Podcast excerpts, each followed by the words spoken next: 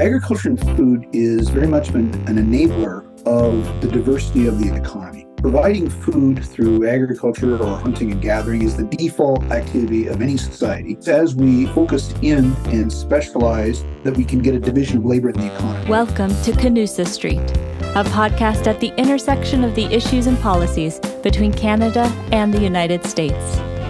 Here are your hosts, Scotty Greenwood and Chris Sands.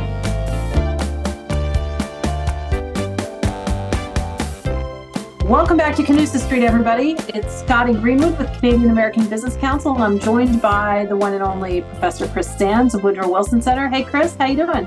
Scotty, great to see you, and you you are fabulous as always. Well, you too, my friend. We're we're each other's best fan club. Uh, it's a party of one each side, but that's okay.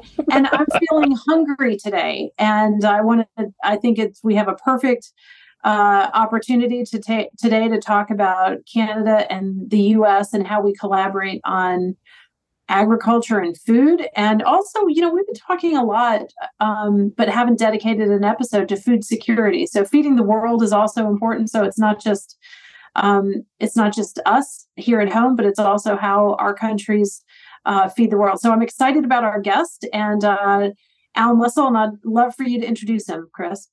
I'm happy to do so. Al Mussell is the research lead founder uh, of Agri-Food Economic Systems Inc. He's also the research director for the Canadian Agri-Food Policy Institute, which is where I encountered him. His areas of research expertise are farm management, agricultural marketing, and agricultural policy. And for 15 years, Al served as a senior research associate at the George Morris Center, which some of our listeners will know was at the University of Guelph in beautiful Guelph, Ontario. Prior to that, Al worked as an economist with the Milk Procurement Division of Land O'Lakes in Minnesota. Now, you might ask, how did he get to Minnesota? Well, Al holds a bachelor's and a master of science degree in agricultural economics from the University of Guelph, but a doctorate in agricultural economics from the University of Minnesota, where he was a Fulbright scholar. So another Canusa connection between Canadians and Americans.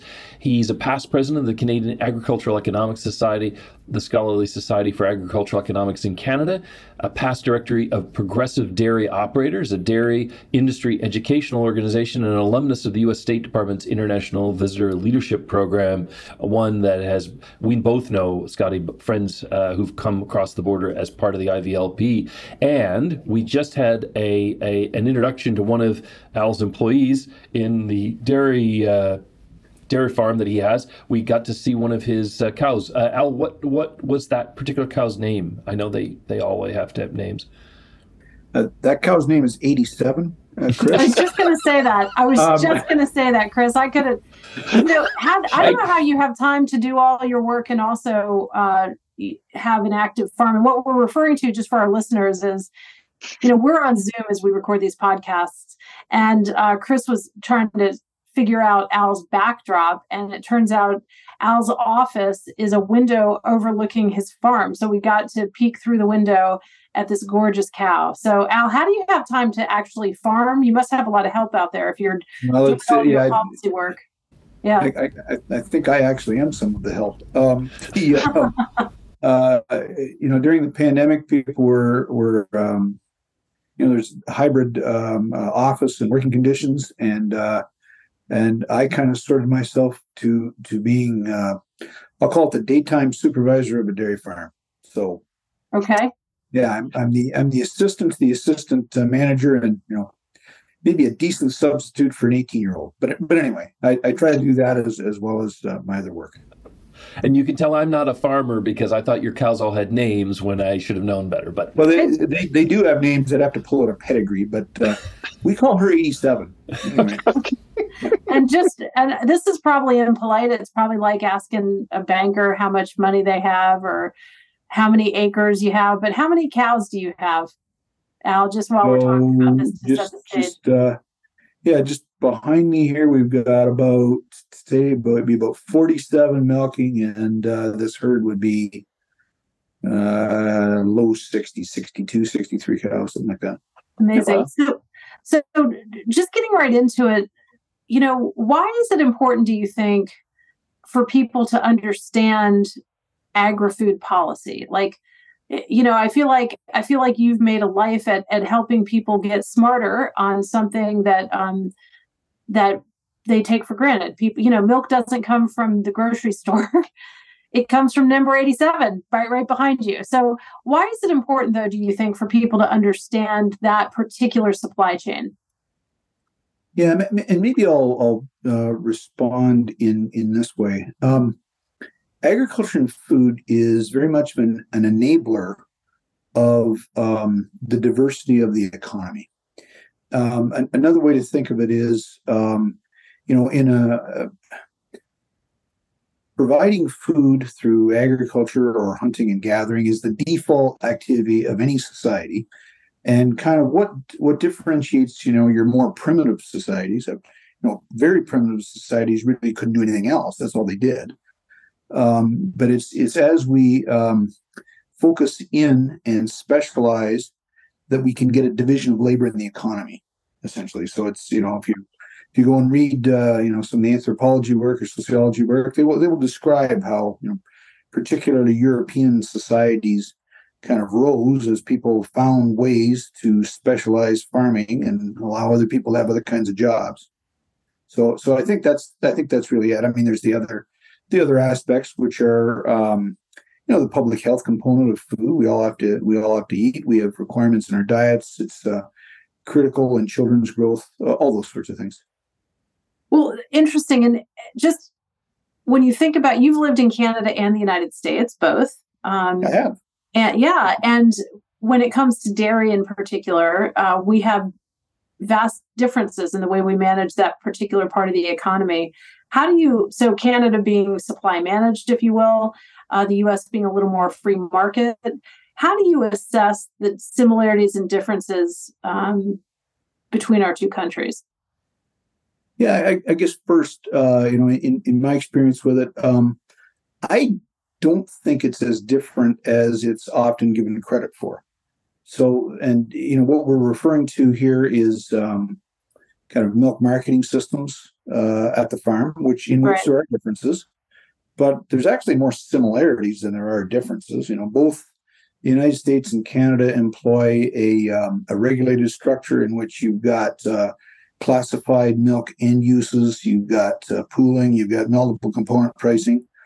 Uh, both uh, both the U.S. and Canada employ you know pretty sturdy trade barriers to uh, to imports the the difference in the Canadian system is that um, the the price mechanism is somewhat different, and I'll I'll uh, I'll spare your, your, listeners of all the arcane detail of, of milk pricing, but but um, you know basically in the United States you've got uh, you've got a sufficient size economy that you can have uh, a wholesale market for butter and cheese and so on. The Canadian market is really too thin for that. So instead, we have an administered pricing model and in order to provide the discipline for that, we have to have production quotas. Now, there aren't production quotas of the same type in the United States as there is in Canada, although marketing through cooperatives, uh, there are there are quota-like effects uh, using mark uh, in in cooperatives. So, yeah, I'm, I'm, not sure it's quite as different as uh, some people give it credit for.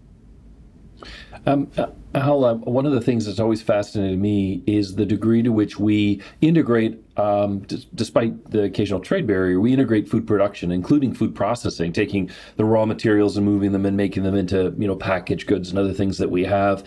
And in, in a world in which food insecurity often drives countries. You think of Japan to be kind of obsessed with rice production, just making sure they can take care of themselves how is it that the United States and Canada have come to rely on each other? And what are the elements of that trust of being able to work together? Is it that we have high regulatory standards, even if slightly different? Is it that we have free trade and so we're used to moving things back and forth? What, what makes it possible for us to have uh, such a cooperative pair of agricultural sectors or agricultural economies? Yeah, I, I, don't know if there's, that's a great question, uh, Chris, and I don't know if there's a real simple answer to that you know maybe the starting point for this is the you know kind of larger integration of um, of economies in which you know if, if you're going to um, you know w- when you're working together internationally you know one country working with another and, and having that that uh, trust and dependency. That that's a pretty mature relationship, and I don't think that that occurs on kind of an ad hoc basis. You know, like we, you know, let's say we don't agree on many things, but shucks, we can work together on wheat. Yeah, maybe sometimes, but more commonly, I think it's it's a more intimate relationship in which we can, you know, for example, in the U.S. Canada uh, situation, you know, you, you look at uh, the breakfast cereal manufacturing industry, which is which is heavily oriented in the U.S. and the Canadian market is largely served out of U.S. manufacturing. But the oats, which is one of the pre- predominant ingredients that goes into that, you know, almost uniquely grown in Western Canada. And you, you, know, you, you don't. I, I don't think that that's. I don't think that that's so much an oat relationship as it is an intimacy of the relationship between the economies that you know it's investment it's technology it's it's uh, it what's it's what builds major food companies. Interesting because I, I think about this sometimes in the context of, of Mexico and, and Mexico is having a debate about GMO corn and other things that they get from the rest of North America and Canada and the U.S. both export uh, to Mexico, but you just don't see the relationship. It's almost uh, the the U.S. Mexico even Canada Mexico agricultural relationship doesn't have that same familiarity. And you could say, well, it's common language, common culture, maybe, but but I think you may be getting closer to the reality of it that it is something that builds um, kind of organically uh, in in the private sector, but also among farmers uh, in terms of supply relationships. Yeah, and and I, and I think maybe what's important, and um, you know, I, I I don't feel like I'm real knowledgeable about the about the uh, U. I, I know a little bit about the U.S. Mexico and U.S. Canadian or or Mexican Canadian relationship rather, but um, it's a little more transactional, mm-hmm. and um, yeah, and and I, and I don't think that you get the you know you don't get the investment you know whether you're talking about plants, equipment, uh, you know, marketing, brands, those kinds of things out of transactional relationships, the same way that you do with more fulsome um, uh, you know trust based relationship where you where you really integrated things at a higher level. Mm-hmm. I want to ask if I could um, something that has been I've been thinking about a lot, believe it or not. Uh, and it dates back to my work. Um, I worked with the Prince Edward Island Potato Board um, when the U.S. border was closed for a period to PEI potatoes because of a um, because of a phytosanitary issue. And what I real and that that issue was resolved. The governments, uh, the federal government of Canada and the provincial government and the potato growers all uh, came up with a solution. But what I learned in that, Al, and I want to ask you about is there is a fundamental difference um, in the United States and in Canada with our regulators. And uh, see, see see what your thoughts are. In the U.S., um, the U.S. Department of Agriculture and the Animal Plant Health Inspection Service, APHIS, has a has a health and safety mandate for sure. Got to make sure that our that our food um, is safe for people, but it also has a commercial mandate. So the U.S. Department of Agriculture is all about promoting American products and exports. And so, yes, they want to keep it safe, but they also really want to open up markets.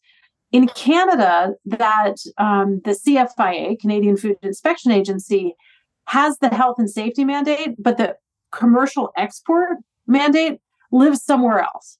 And so as a result, you've got regulators in Canada that could shut down an entire industry for health reasons um, and not worry if they put them out of business. That's somebody that's kind of somebody else's problem. And so that came up during this dispute between the US and Canada because the US was you know using its advantages and trying to trying to create market opportunities uh, for idaho potato growers and maine potato growers at the expense of canadian potato growers. And that was just normal practice in the us um, do you is that just potatoes or do you see that difference um, between the us regulatory system and the canadian regulatory system? One being you know in the united states we're all about promotion and in Canada it's more about regulation and health and safety. Is that a big am I imagining that to be a bigger difference than it is or do you see it coming up in other areas?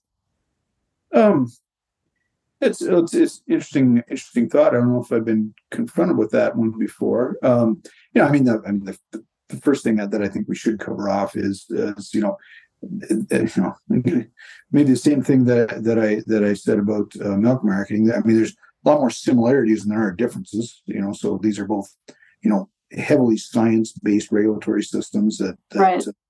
that that I think you know have a great deal of integrity to them. Um, you know, the the the word that that you used that I that I stumbled on because I I, I think this is this is correct is commercial. So right. um, yeah, you know, is you know the Canadian Food Inspection Agency. You know, I I, think they're very active um, internationally.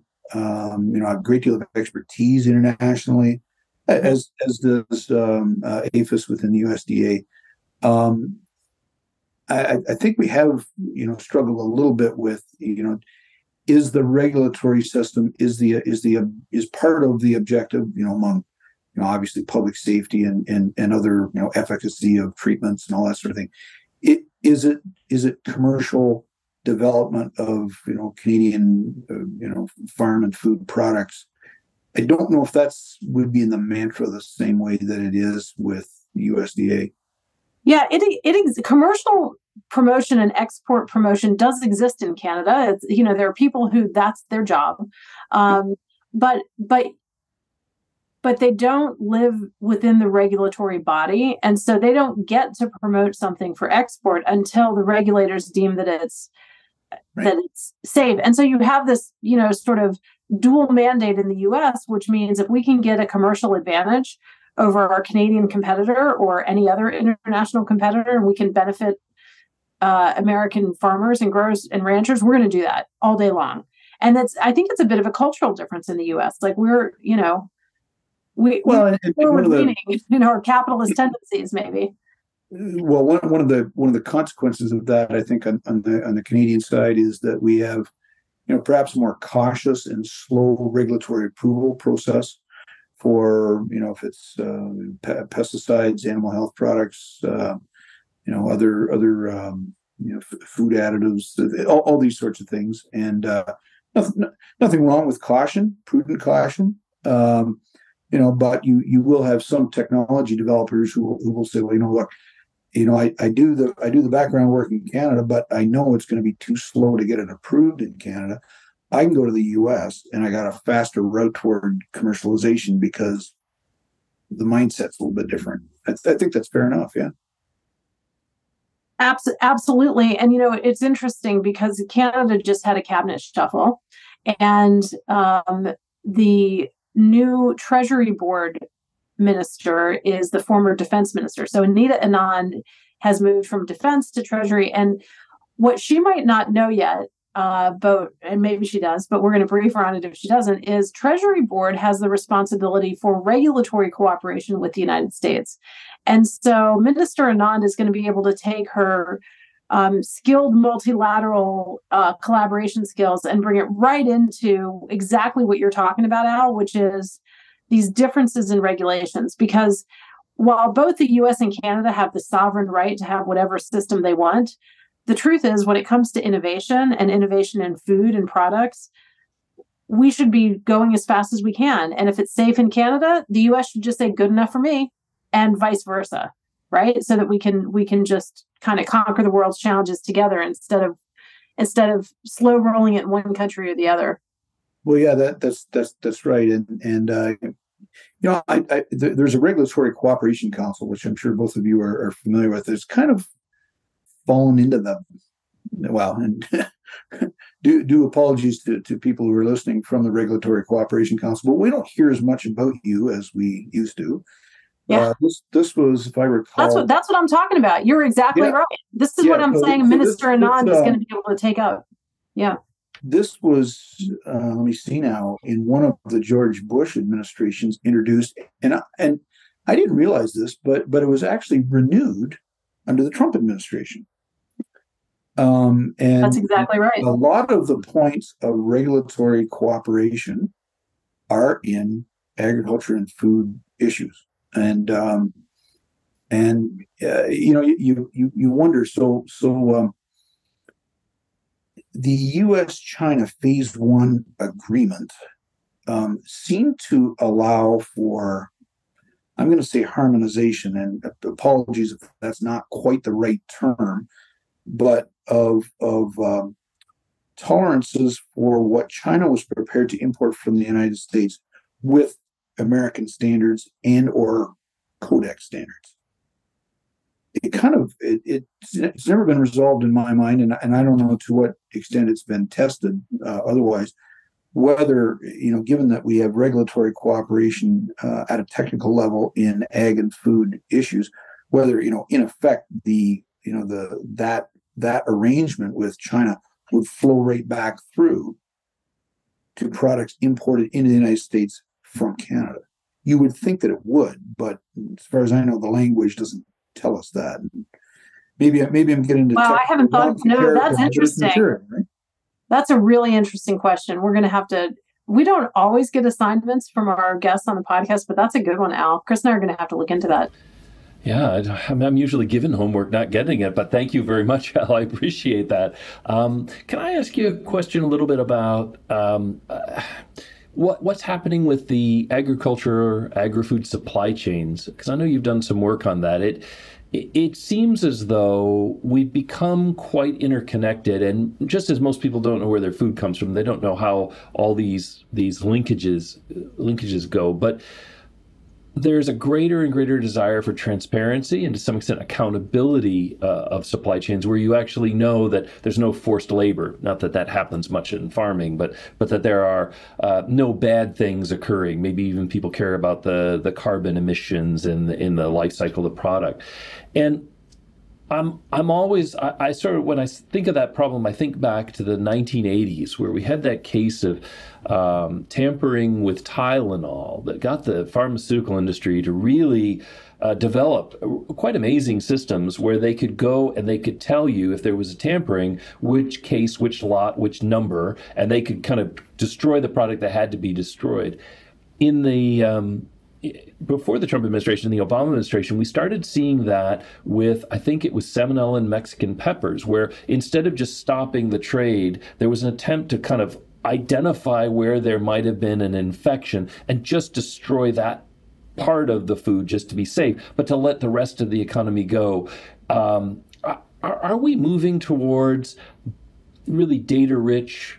Supply chains where we can do that kind of thing? And if there is a problem, just sort of zero in on it. Can we do that today? Is that science fiction for the future?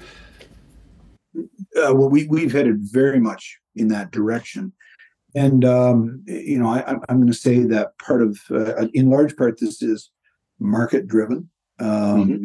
And it's, you know, not just that uh, people want to know where their food comes from. Uh, of course, some people do, but but yeah, exactly what you just described. In the event of a food recall and so on, you know, how do we how do we know where to reach back to, and how do we identify sources?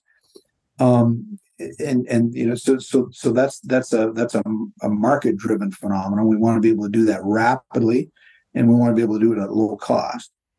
Mm-hmm. Um, there's there's a technology element to this, so it's it's remarkable how. Uh, well, you have to go back to things like uh, uh, RFID and, and other sorts of technologies allow us to remotely capture uh, the, the source of product and track it through, um, you know, a pretty a pretty complex uh, supply chain that you don't, you know, you don't think of it as a batch process, but it's more of a continuous flow process but we've managed to you know for the purposes of information collection batch it to a large degree so yeah that's that's become quite extensive and, it's interesting because um, when the U.S. and China, or Canada and China, we were all sort of wrestling over things. But I remember Canada started started having problems shipping canola to China because China said, "Oh, there's a phytosanitary issue. There's a contamination," and you know, uh, China's done that to a lot of countries. It gets mad at. It just claims that there's some sort of you know there's something wrong with the the shipments.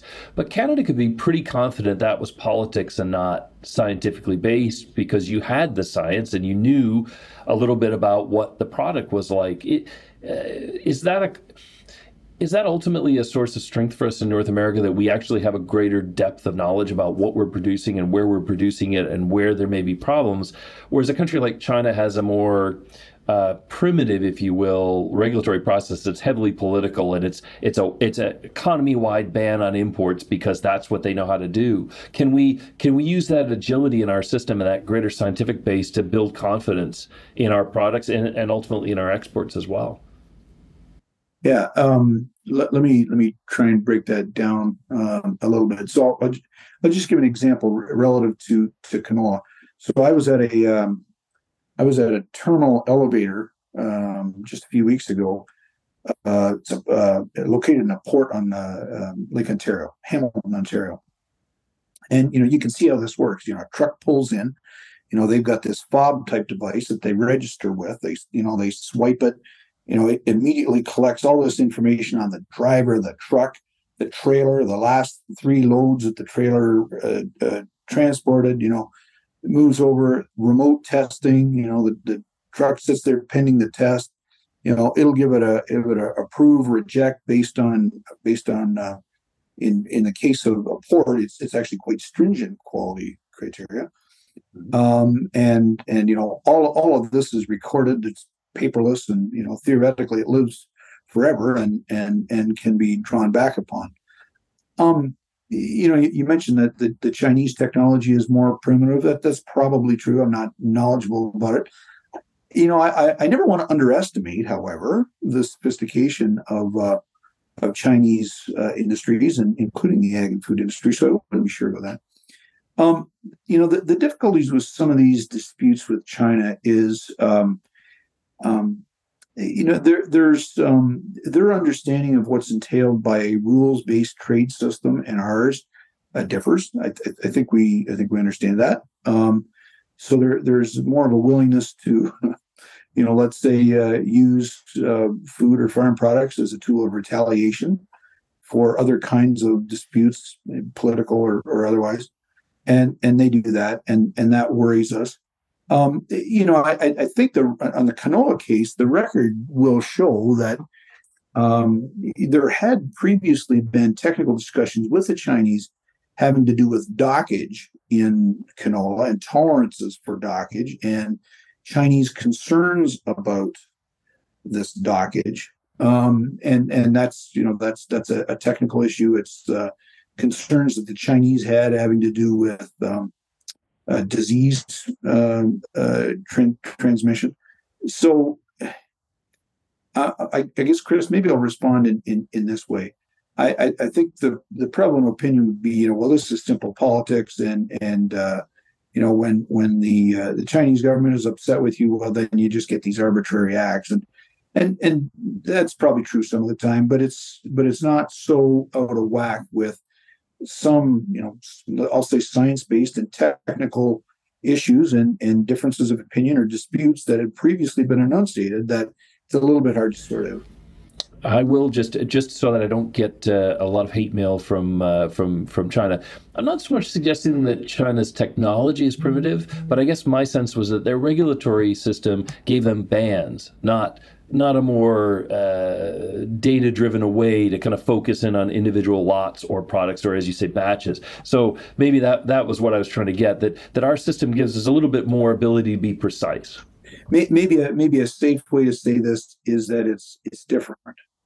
Um, and i'll give you i'll give you a tangible example. Um, uh, you know during the, uh, the the covid pandemic which which you know the height of it uh, um, kind of lagged or, or, came later in, in China than it, than it did here. Um, you know, Canada ran into some significant problems with regard to exports of pork in particular, but but you know maybe other meats as well. And and what would happen would be you'd, you'd get these loads that would be uh, you know they'd be they'd be stuck at the dock and they, they wouldn't be cleared.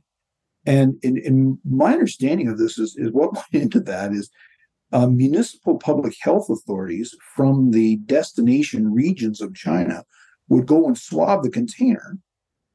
And if the container was found to have, you know, the, the COVID virus in it, they would say, well, you know, that's not coming in. Not only that, we're not taking any more product from whatever origin of that plant was. Now, I, I, I think, and again, I don't want to get too far out of, you know, I'm not a you know, toxicologist or, or or uh, epidemiologist or anything like that. But but you know, you might say, well, you know, actually, you know, maybe the virus came from maybe didn't come from the boxed meat that was contained in the container. Maybe it's been through a lot of hands or, or whatever else. Um, but you know, who would have thought that um, a municipal public health authority would cause a, a trade disruption like that? And and as as far as I know, in Canada and the U.S., we don't really have a system like that. We have a you know federal kind of customs uh, based system for clearance, so that that would never happen. But well, we have we yeah, it's an interesting example. We do have agriculture. USDA does have officers at the border, but um, but you're right, it's different. It certainly isn't a municipal health authority screening what comes in. Uh, let's take a little break. And when we come back, Al, I want to ask you about the U.S. Farm Bill because uh, as we record this, it's August or first week of August 2023, and Congress took a break here in Washington and made zero progress, as far as I can see, on a $1 trillion uh, piece of legislation. So we'll be right back. What did Prime Minister William Lyon Mackenzie King and President Woodrow Wilson have in common? Yes, they both led their countries during wartime, but they were also the only leaders of their countries to hold a PhD. At the Wilson Center's Canada Institute, we follow these academic civil servants to bring the public the best nonpartisan research and analysis. We're the only think tank in DC focused on this vital relationship. So, in addition to the great repartee you get to hear on Canusa Street, head over to wilsoncenter.org to check out the Canada Institute's work and events. Welcome back to Canusa Street, everybody. My name is Chris Sands, and I'm here with the fabulous Scotty Greenwood. And our guest this week is Al Mussell, who is talking to us about the agri food supply chain, as he is the president of the Canadian Agri Food uh, Policy Institute. Scotty, when we broke, you were about to jump in on the Farm Bill. Well, the, the Farm Bill, as we call it here in Washington, is a big piece of legislation uh, where a lot of money is spent across across our agriculture economy. I wonder, um, Al, how involved do you get? How closely do you watch the Farm Bill? Is it something that um, that is relevant to you, or or or kind of what do you what do you make of it in terms of the North American agri food economy? Well, it's it's absolutely relevant uh, to us. You know, if for no other reason that um, you know, we have a, a free trade agreement with uh, the United States and Mexico, and uh, you know, you know, with the exceptions of uh, let me see now, sugar, uh, dairy, and poultry, we have you know almost unrestricted free trade in all the other farm and, and food um, uh, commodities. So you know, if when the U.S. Um, uh, has a new farm bill, new new new policies, new budgets, et cetera. Well, absolutely, that that uh, that concerns us uh, greatly. Now, you know, one one one trillion. I'm guessing that of that, probably something in excess of 700 billion will be uh, SNAP or the food stamps uh, program. So it's you know you're you're getting down to probably 20% that is sort of targeted at the agricultural um, economy, but but for sure we we pay great attention to that.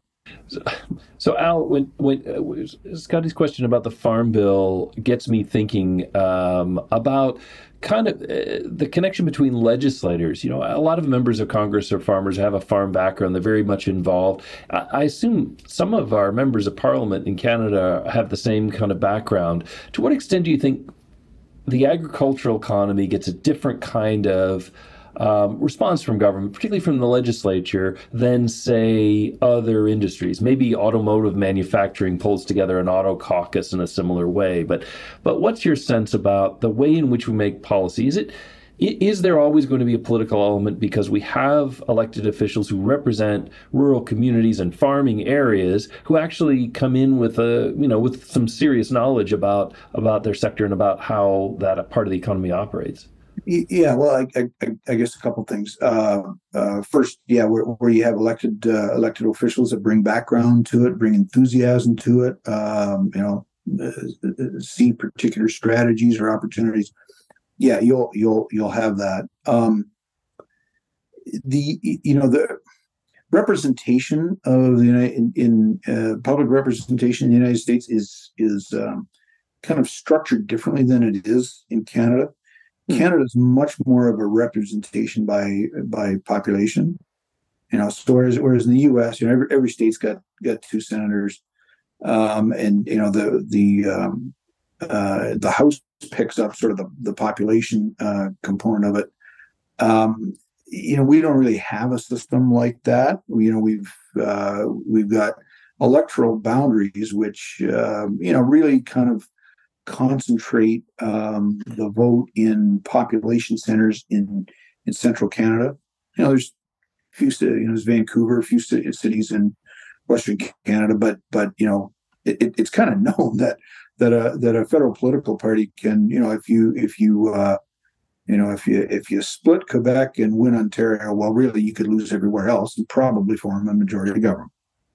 So uh, now, you know, does, does that mean that there's there's uh, no interest in in uh, you know agricultural policy or, or, what we can do with agricultural r- uh, rural areas in Canada? Well, cer- certainly not, because we have you know this massive economic development interest in in um, you know in in what we can do in in agriculture and and you know for for people who aren't you know, perhaps close to this. You know, there's few countries in the world, and I mean very few. You'd have to look at maybe Australia, New Zealand, a few others that sort of have agricultural and, and food production capacity um, um, out of scale with the domestic population to feed.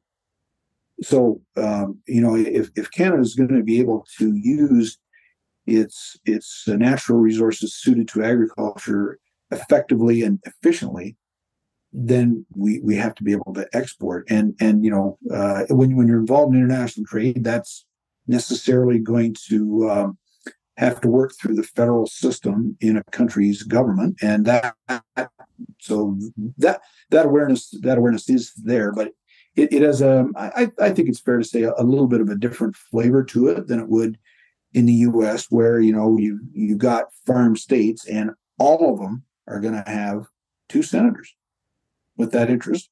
You you bring up that idea of export, and I think a lot of us, um, just sort of observing what's been going on, have have looked at Russia's invasion of Ukraine and a lot of Ukrainian grain and even some some Russian product not being able to get through the Black Sea. I know there was an agreement that recently collapsed, and it's reminded a lot of people about that issue of global food security because um, we know a lot of the countries of what they're calling now the global south, some of the, the countries of Africa and, and Latin America and elsewhere, where uh, India, where they're they're really feeling the pinch because they're unable to get the food that they need to feed their their populations.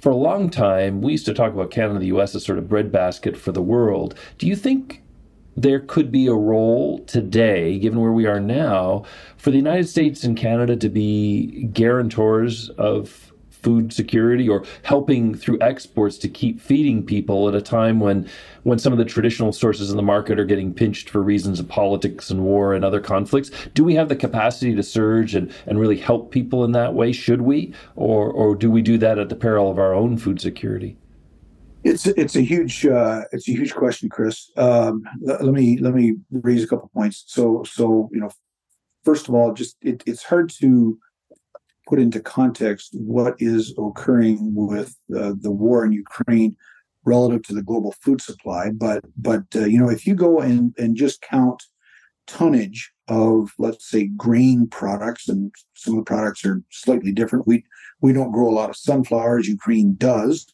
we grow a lot of canola and some soybean. Uh, but if you look at the pure tonnages, Ukraine is like another Canada, you know, capable of feeding probably about 400 million people. So um, having that go offside is is just a, I mean, it's a stunning development, particularly in certain regions of the world that are that are uh, quite de- quite dependent on um, on Ukraine.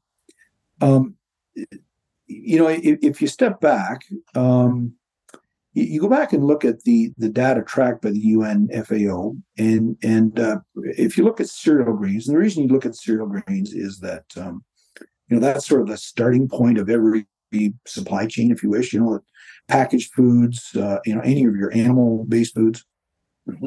and and you know what you what you find is, um, you know, over the last number of years, production's been going up utilization or consumption's been going up, but production hasn't really been able to keep pace. And as a, as a consequence, we haven't been able to build stocks.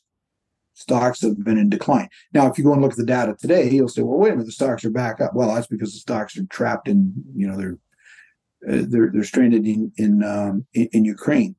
Increasingly, those stocks are held in importing countries, um, uh, particularly China. And and the reason that that's significant is, you know, you, you think about these stocks that are that are in place throughout the world, Canada, U.S., elsewhere, but when they're in importing countries, they will reside there. They they they tend not to be redistributed to cover off areas of deficit, whether it's you know due to pests or weather or, or whatever it happens to be. Uh, so so that's that's that's a worry. Um,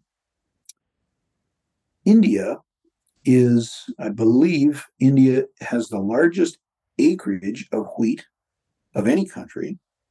Hmm. Um, you know, one of one of the one of the remarkable things that that you know maybe from a North American uh, centric perspective we don't think about. You know, who are the largest producers of most of the crops? Well, the U.S. is a pretty large producer, but you, China is a very large producer of everything. So is India, because for heaven's sake, they have well over a billion people to feed. They they they need to. Um, but but China, you know, food security is a is a front of mind issue for the Chinese leadership because their economy and their population has grown to a point where really they, you know, they're the largest importer of just about everything, as well as being among the largest producers. India has been a net exporter. However, we worry now as you get rapid economic growth and urbanization in, in, in India, at some point that will begin to kind of turn itself around. And you know, the, the I guess the recent news on this is uh, the largest exporter of rice in the world. Well, that's they've just clamped that down, so no more rice exports. Um, you know, when these large, um, very large populations, large economies, they they uh, out of fear of their own food security, put tra- you know use trade policy measures to try and shore up their supplies it's it's it's an indication of just sort of how dicey our situation is here globally um, as a matter of food security. And, and if you go and look at at um, as uh, at, at, global trade balances, as we have in uh, Agri-Food Policy Institute, I mean, you, you find that you know the the largest producers are East Asia and South Asia. The largest importers are East Asia and South Asia, and who supplies them? The Americas, North America and South America those are the surplus suppliers. Wow. There's there's some surplus that comes from Oceania, so that's Australia and and and you know prior to the war, Eastern Europe, Western Europe's fairly in balance, and and Africa's badly deficit, but and and has been for ages, and that's that's uh, one of, the great uh, inequities in the world, frankly. And and is that I'm not not to uh, get into the weeds, but I love the weeds. Um, not uh, as as we've benefited from growing economic development etc diets change and people who never thought they'd ever have beef except maybe you know as a big treat want to have more and more of it in their diet and and these things it changes the way that the the food system values things. It puts more demand on those high end products, which are already more expensive and and can create some disruptions. Are we are we suffering from, uh, in some ways, uh, a, a, transition to a world of higher wealth, uh, thanks to you know good times? I guess that doesn't last forever, but how has that started to change the way agricultural supply chains and ag- the agricultural business looks at exports? Um, let me attack your question this, this way. This this is a, a difficult situation. So, um, you know, we're we're we're looking at in the you know intermediate future a population of 10 billion or thereabouts. Um, uh, so that's more people to feed, and we also need to look at for much of the world, not North America, but much much of the world, an upgrade in diets which generally means more protein, which right. means more animal foods.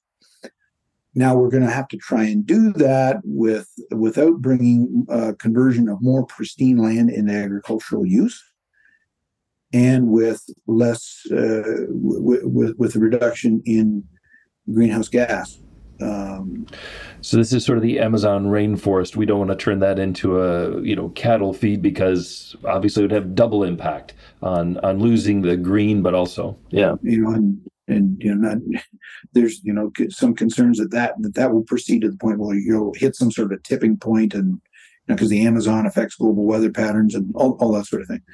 Um, so so you know that's that's what we're faced with. Now now you might say well you know if you're in the food business wow that's that's great. I mean we're we're sellers of food. It's great opportunity for us.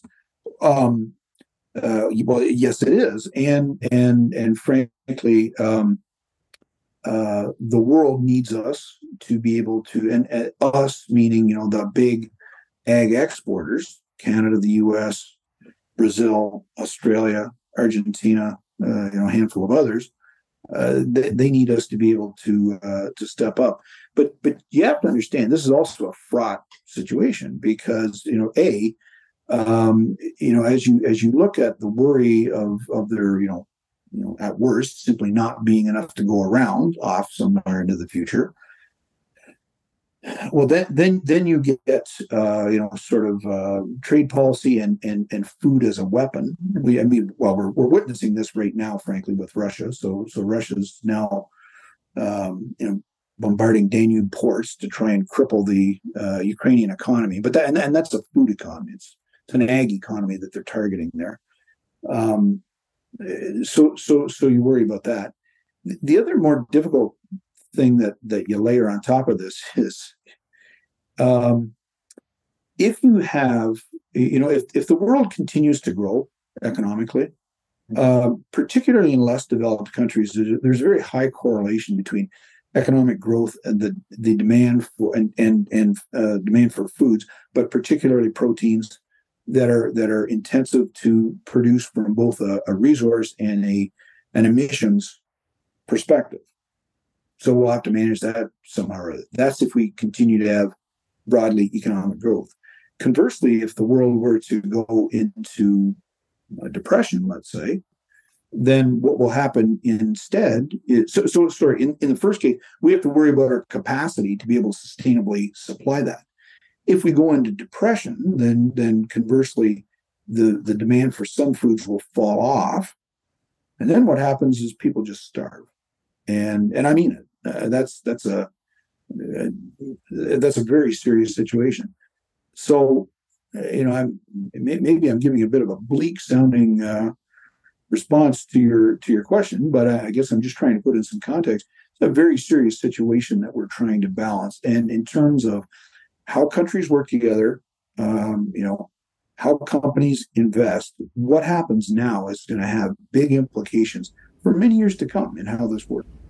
Well, and this is where I think the Canada US partnership in agriculture and agriculture regulation and trying to, to work together. If we can't make it work here, no one will. So, um, always an important issue for us here on Canusa Street. And uh, Al, thank you very much. Al Mussell, um, research lead and founder, Agri Food Economic Systems Inc., and the research director of the Canadian Agri Food Policy Institute. Thank you for coming to visit with us here on Canusa Street.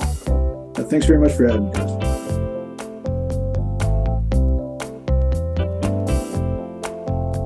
Well, Chris, thank you for inviting Al to our podcast and for coming up with the idea that we talk about agri-food and food security. Al certainly knows knows his stuff, both sides of the border, and and we got to meet a cow on the podcast, and so that was pretty excellent, I got to say. It was pretty excellent, and it reminded me of of the times when I've when I was in Minnesota or I, I met with farmers, there's a there's a saying they have out there uh, where someone will say, "Well, that's different," or "That's real different. real different," and it's not approval, but it's not necessarily disapproval. It's just sort of this comment, like you don't know what to say, but you sometimes feel like when they say that to you, you're kind of like, okay, I don't know whether I sold them or not. And I, I heard Al saying that a couple of times during our discussion, where uh, one of my wacky comments or questions got him to think, well, that's a different take. well, your your questions are always thoughtful, I think, but I, you know, um, it, sometimes it's hard to figure out. We we we actually our listeners might not know this, but we just we just kind of riff with our guests. So it's not like yeah. Al knew what was coming from either one of us, and uh, I think he I just think he handled it with a plum. I was really delighted with with the conversation, and I also one of the things I love about this is I learn a lot every time uh, every time we have an episode of Canusa Street. I mean, sometimes people think you you and I are experts. You actually are an expert. Uh, I'm along for the ride, but but I love learning, and I I think I think this is a great way in our niche Canada US way to, to bring different aspects food security, Canada US competition, Canada US collaboration, mm-hmm. Canada US regulatory cohesion.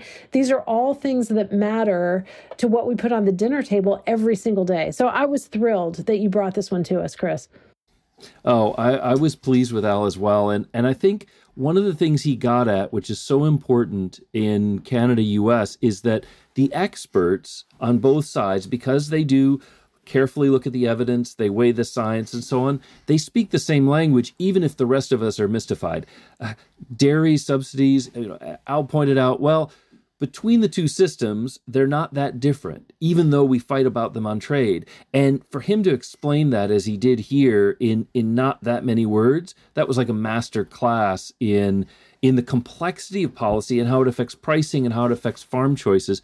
I it was wonderful. And that's what you get when you really get to the experts who work on Canada US, the mutual respect and the fact that there are no dummies on either side. Nobody's being foolish. It's just sometimes we disagree and sometimes we have friction, but but if we can trust the science, trust the evidence, we can work it That's out. That's exactly right. And now we're going to move it along on Canusa Street. That was yes. brought to you by cow number 87 from Al Mussell's yes, farm. You paid political advertisement. Yes, uh, you, me, and Cow 87 will uh, will go far on Canusa Street. there you go. Always great to see you, my friend. We'll see you next time. See you next time. This podcast is brought to you by the Canadian American Business Council and the Wilson Center. If you like this episode, help others find our show and give us a rating on Apple Podcasts or Spotify.